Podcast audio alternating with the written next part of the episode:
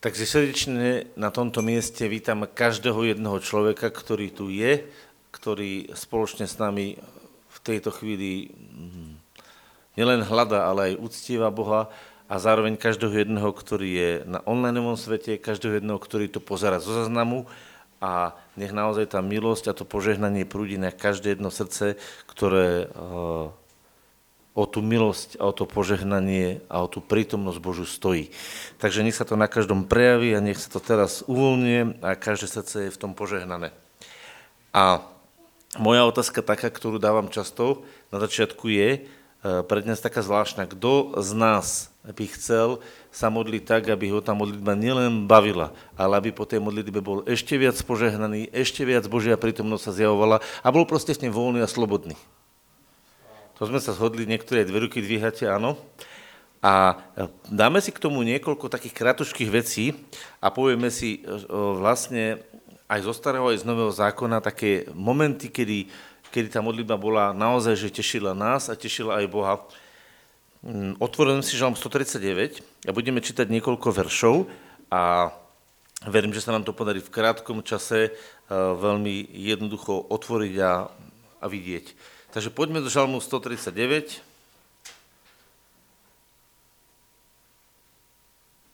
A budeme čítať od prvého verša.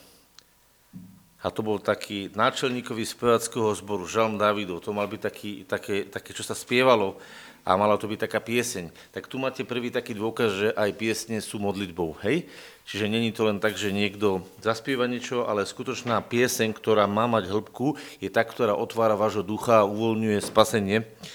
Takže náčelník spevackého zboru, Žalm Dávidov, Jehovach, preskúmal si ma a poznal. Ty znáš moje sadanie i moje vstávanie. Rozumieš moje myšlienke zďaleka. Pozoruješ moje chodenie i ležanie a znáš všetky, znáš dobre všetky moje cesty. Lebo ešte ani nemám slova na jazyku a hľa, ty, Jehovach, to všetko vieš. Obklúčil si ma odzadu i odprdu a položil si na mňa svoju ruku. Je to predivná znalosť nad môj rozum, tak vysoká, že nemôžem po ňu. Kam by som zašiel od tvojho ducha, alebo kam by som utekol pred tvojou tvárou? Keby som vystúpil na nebesia, tam si ty. Keby som, postavil, keby som, si, postlal, keby som si postlal v hrobe, hľaj, tam si ty. Keby som vzal krídla ranej zory, aby som zaletel a býval nad najďalšími morami, i tam by ma sprevadila tvoja ruka a pochytila by ma tvoja pravica. A keby som povedal, a som mama zakrie, ale i noc je tebe svetlom vôkol mňa. Ani tma nezatmí nad, pred tebou a noc ti svieti ako deň. Tebe je jedno, či je tma, či svetlo. Lebo tvojim vlastníctvom sú moje ladviny a usnúval si ma v živote mojej matky. Čo tento žalm vlastne hovorí? Tento žalm je vlastne vyjadrením Davidovho srdca, že aký on mal vlastne s pánom Bohom vzťah, aký on mal vlastne s ním, e, aký on mal nastavenie.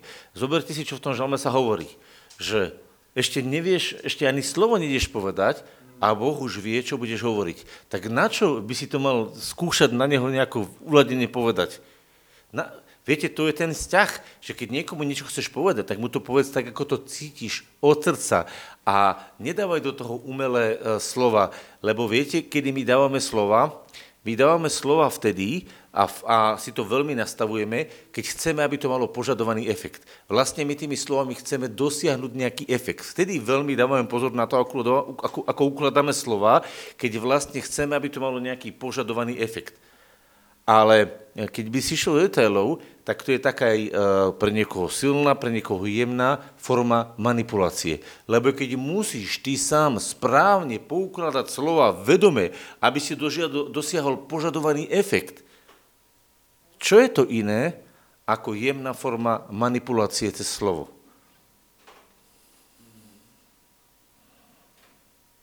Uvažujte nad tým. Potrebuješ Boha manipulovať? A môžeš Boha manipulovať? Prvá vec je, Boha nepotrebujeme manipulovať a po druhé, ani ho nemôžeme zmanipulovať. Viete prečo? Pretože on pozná naše srdce. On vie, prečo hovoríš to, čo hovoríš. A on vie dokonca aj, kde sa tá myšlienka narodila. Z čoho ona vznikla, čo bolo jej počiatkom, kde to semiačko toho slova sa zrodilo a ako vôbec prišlo do tvojho srdca. A teraz, keď toto vidíte, povedzte si, aký to má zmysel dať Bohu nejakú v úvodzovkách uh, prekrásnu znešenú reč.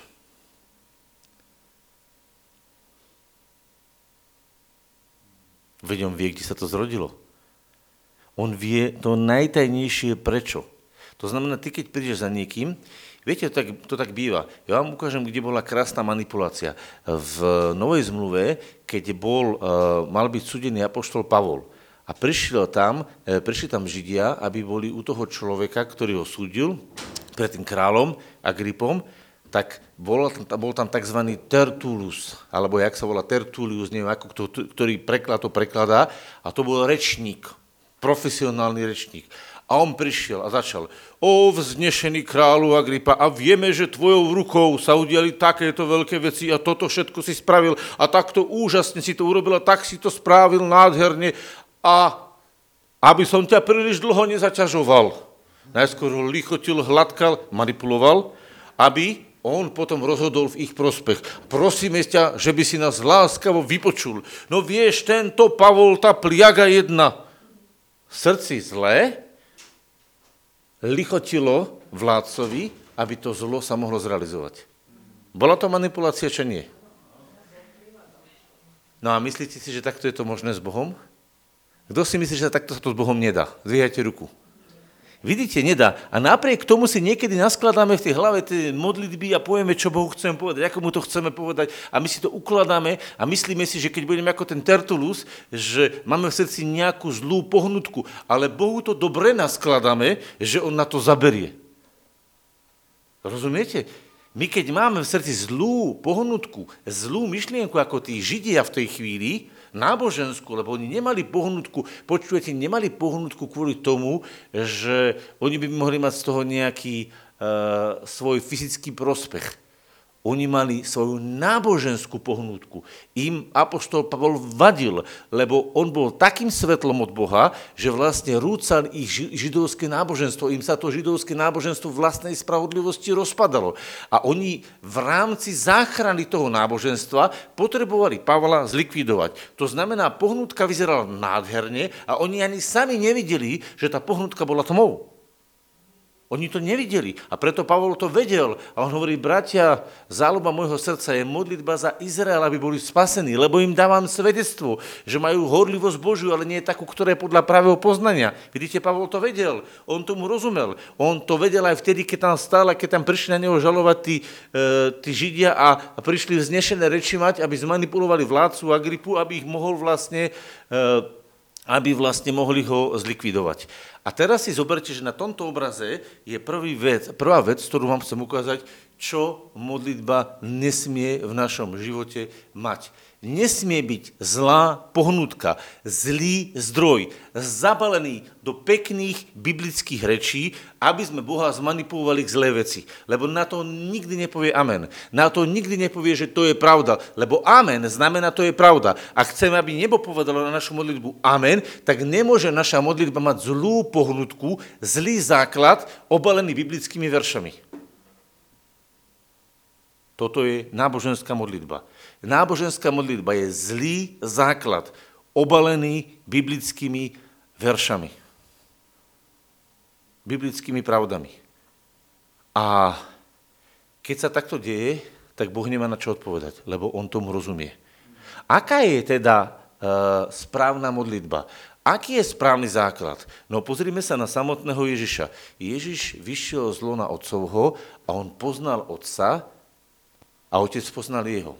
A v jednom mieste povedal, že aby ste vedeli, že syn miluje otca a, tak, a robí to, čo mu otec prikázal, že syn miluje otca. On hovorí, aby ste to vy aby ste vedeli, že syn miluje otca.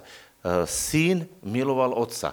Každá pohnutka slov Ježiša k Bohu, slov Ježiša ako človeka k Bohu, bola motivovaná hlbokou láskou ducha, aby svet vedel, že milujem Otca aby svet vedel, aby to pochopil. On manifestoval, že on miloval otca. Čiže základnou pohnutkou bola láska k svojmu otcovi.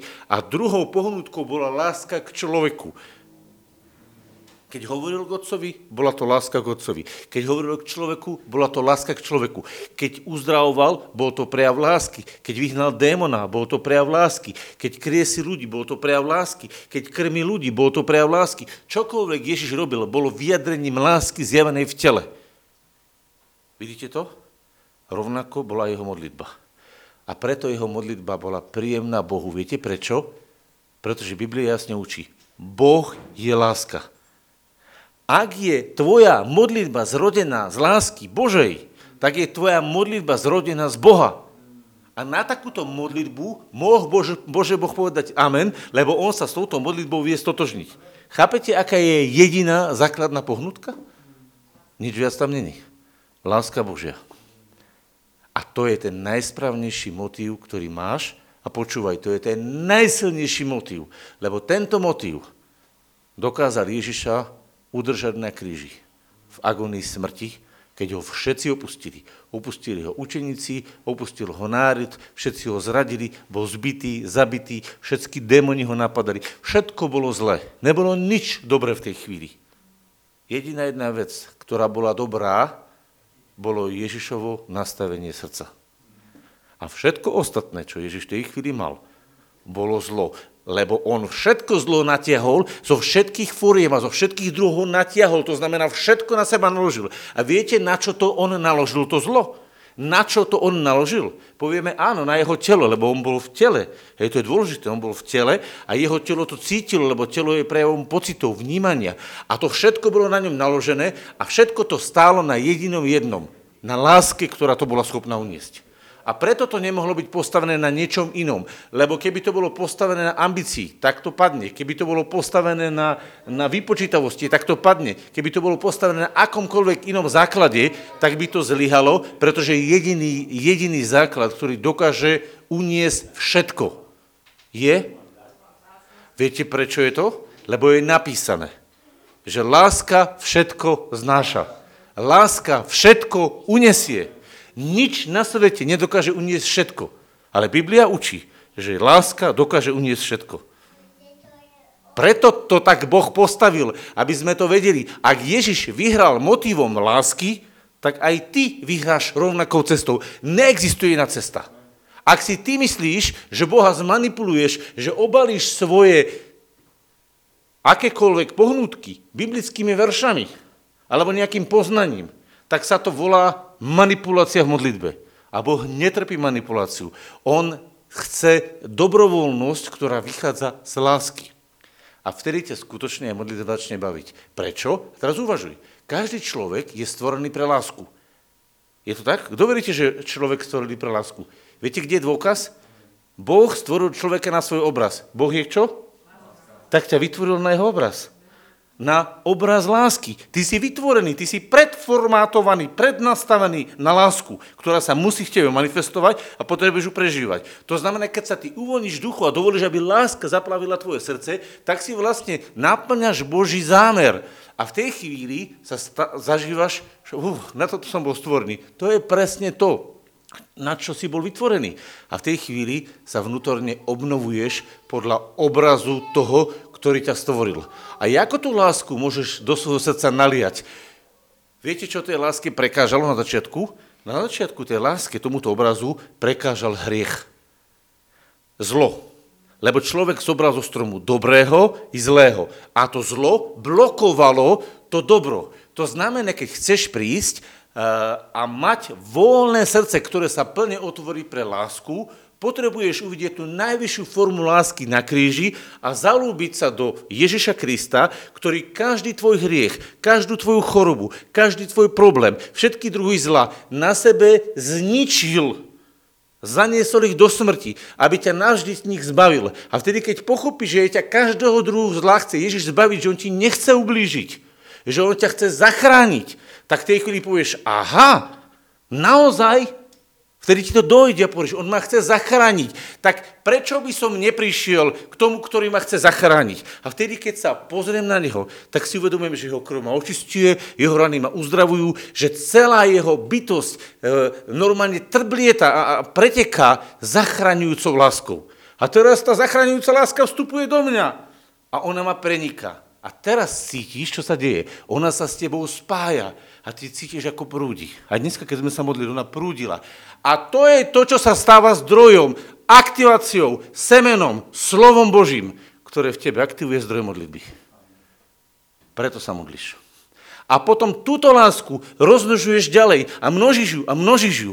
Ale keď, že ty by si sám nevedel, ako v tom pokračovať, tak Boh aj toto nenechal čisto na teba. Ale otvorme si uh, Judu, list Judov, 20. verš, myslím, že to bude 20. verš. Ja si otvorím takto Bibliu, ale môžeš to tam nájsť zatiaľ. Uvidíme, kto to rýchlejšie naklika, ktorá elektronika bude rýchlejšia. List Júda. Listujeme Júda, to je len jedna kapitola. Tak, 20. verš. Ale vy, milovaní, budujúca na svojej presvetej viere, to je, to je niečo viac ako to je také, také presvetej, to je úplne, že také, také, ak by som povedal, preexponované, také zvýraznené. Čítaj ďalej. Presvetej viere, modliac sa v Svetom duchu, strážiac, zachovajte sa v láske. Takže ak sa chceš zachovať v správnom nastavení lásky, ak chceš, aby tá láska vytriskla a prúdila, musíš byť v kontinuálnom toku ducha, lebo Boh je duch a Božia láska je Boží duch. To znamená, ak chceš, aby tá modlitba nielen správne začala, ale aj správne pokračovala, tak sa potrebuješ uvoľniť v duchu. Ak chceš byť uvoľnený v duchu, potrebuješ rozumieť, že ty Bohu nemusíš všetko povysvetľovať, že čo sa ti včera stalo s Ferom že ako ťa kopol do nohy, ako si si pritom udrel, uh, udrel druhú nohu a pichol do nej trňa, teraz sa musíš vyžalovať, že ako to spravil zle. Však Boh ten, o tom trni vie, dokonca aj vie, koľko tam máš, uh, koľko tam máš baktérií zanesených cez ten trň. On ich vie spočítať. Aj tvoje vlasy má spočítané na hlave. Mimochodom je to ťažké spočítať, lebo vy nemáte nikdy rovnaký počet vlasov na hlave, viete o tom? Kto vie o tom, že nemá nikdy rovnaký počet na hlave vlasov? Však chod sa pozrieť do sprchy a povedz, či pred sprchou a po sprchou máš rovnaký počet vlasov. Alebo sa prečeš hrebením a povedz mi, či máš rovnaký počet vlasov na hlave. A Boh vie, koľko ich tam máš stále. To znamená, On vie, keď prichádzajú, odchádzajú. To je ten obraz všemohúceho Boha. A, a kto z vás e, vie, čo je v najhlbšej tme? Lebo Biblia hovorí, že jemu je i v tme svetlo, jemu je i tma svetlom. To znamená, on ju má prežiarenú. A preto, keď ty počínaš v jeho láske, ktorá počala na kríži a necháš sa plniť jeho duchom a v tej chvíli tá láska preteka tebou, tak ty si počal správne, pokračuješ správne. Aký bude výsledok? Jeho sláva zostupí. Preto položíš na mňa ruku to hovorí žalmista. Položil si na mňa ruku a ja nemám kam utiecť. Pretože vlastne ani nechcem kam utiecť. Pretože som práve doma. Práve som v tom stave, na ktorý som bol stvorený.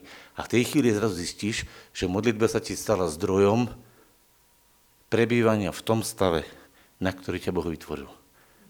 Tak na čo by si utekal? Ako keby ste vytvorili ruku na chytenie a ruka chytá. Ju to baví chytať, viete, prečo ona nič nevie.